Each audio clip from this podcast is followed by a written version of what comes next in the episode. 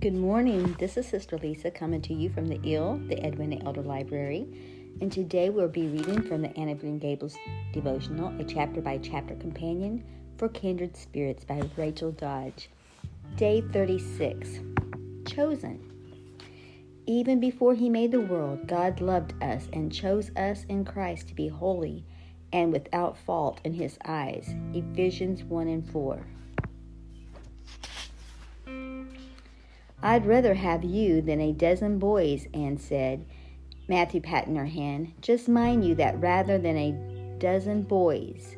Well, now, I guess it wasn't a boy that took the Avery Scholarship, was it? It was a girl, my girl, my girl that I'm proud of. This chapter starts out with so much joy, thankfulness, and hope. Anne finds out she has won the Avery Scholarship, and the first thing she wants to do is to tell Matthew and Marilla Oh, won't Matthew Marilla be pleased? I must write the news home right away. They travel from Avonlea to attend commencement with eyes and ears for only one student on the platform. Back home, however, Anne quickly realizes that things aren't going so well at Green Gables. Matthew's heart is troubling him. There's fear over the bank failing, and Marilla's eyes and headaches are so bad she can't sew or read. And Anne wants to do something to make it easier and tells Marilla, you must take a rest now that I'm home. That evening, Anne watches Matthew walk slowly with his head bent as he brings up the cows. She says wistfully, If I had been the boy you sent for, I'd be able to help you so much now and spare you a hundred ways. Spare you in a hundred ways. But Matthew says he'd rather have her than a dozen boys. He calls her my girl, my girl that I'm proud of. It's a moment Anne will never forget. She knows without a shadow of a doubt that Matthew only ever wanted her. You must never forget that you are God's child, His girl, His boy. You're the one He wanted all along. Even before He made the world, God loved you and chose you in Christ to be holy and without fault in His eyes. Ephesians 1 and 4. God says to you, dear child, I have redeemed you, I have called you by name. You are mine. Isaiah 43 1.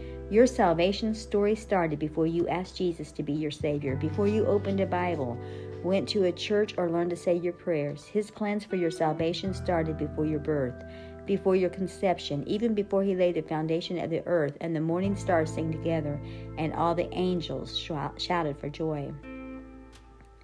You saw me before I was born. Every day of my life was recorded in your book. Every moment was laid out before a single day had passed. Psalms 139 16.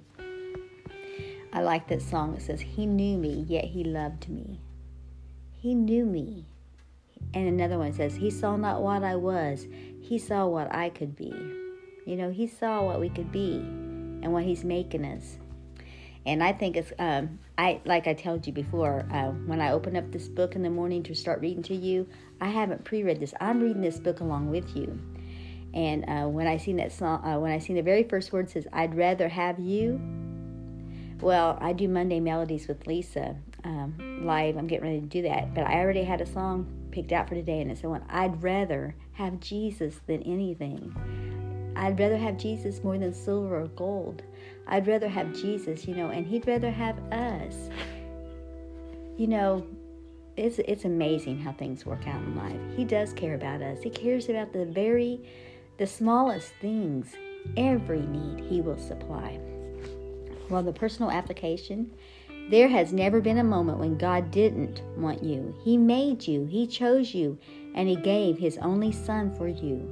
He robed himself in flesh just for you. He desires to produce in you, through the power, through his power, every good thing that is pleasing to him. Hebrews 13:21. And he wants you to use your unique gifts and talents to do the good works he has prepared for you to do. Ephesians 2 and 10. If you feel like you're not equipped or talented enough to serve God, write this down. God chose what is foolish in the world to shame the wise. God chose what is weak in the world to shame the strong. 1 Corinthians 1:27. You don't need to be the best or the brightest. You only need to be willing. You can start by sharing one of today's Bible verses with a friend or tell give a friend a compliment. Let them know that God loves them. Prayer for today. God, I love you. Thank you for loving me, choosing me, and wanting me.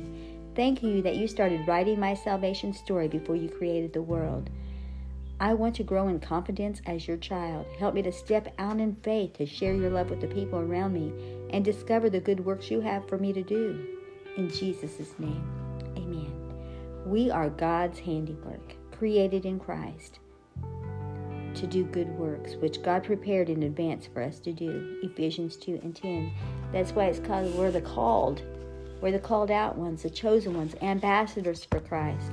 He wants us to be ones that point others to the cross, to help each other, to pick each other up when we're down, to encourage one another. You know, the Bible says to be strong in the Lord and the power of His might. No, we can, in our own self we fail. In our own self we're weak. In our own self we um, lack confidence. But through Him we have confidence. Through Him we know that He is the power. He is the source, the author and finisher of our faith. Well, God bless you. Have a wonderful day. Bye bye.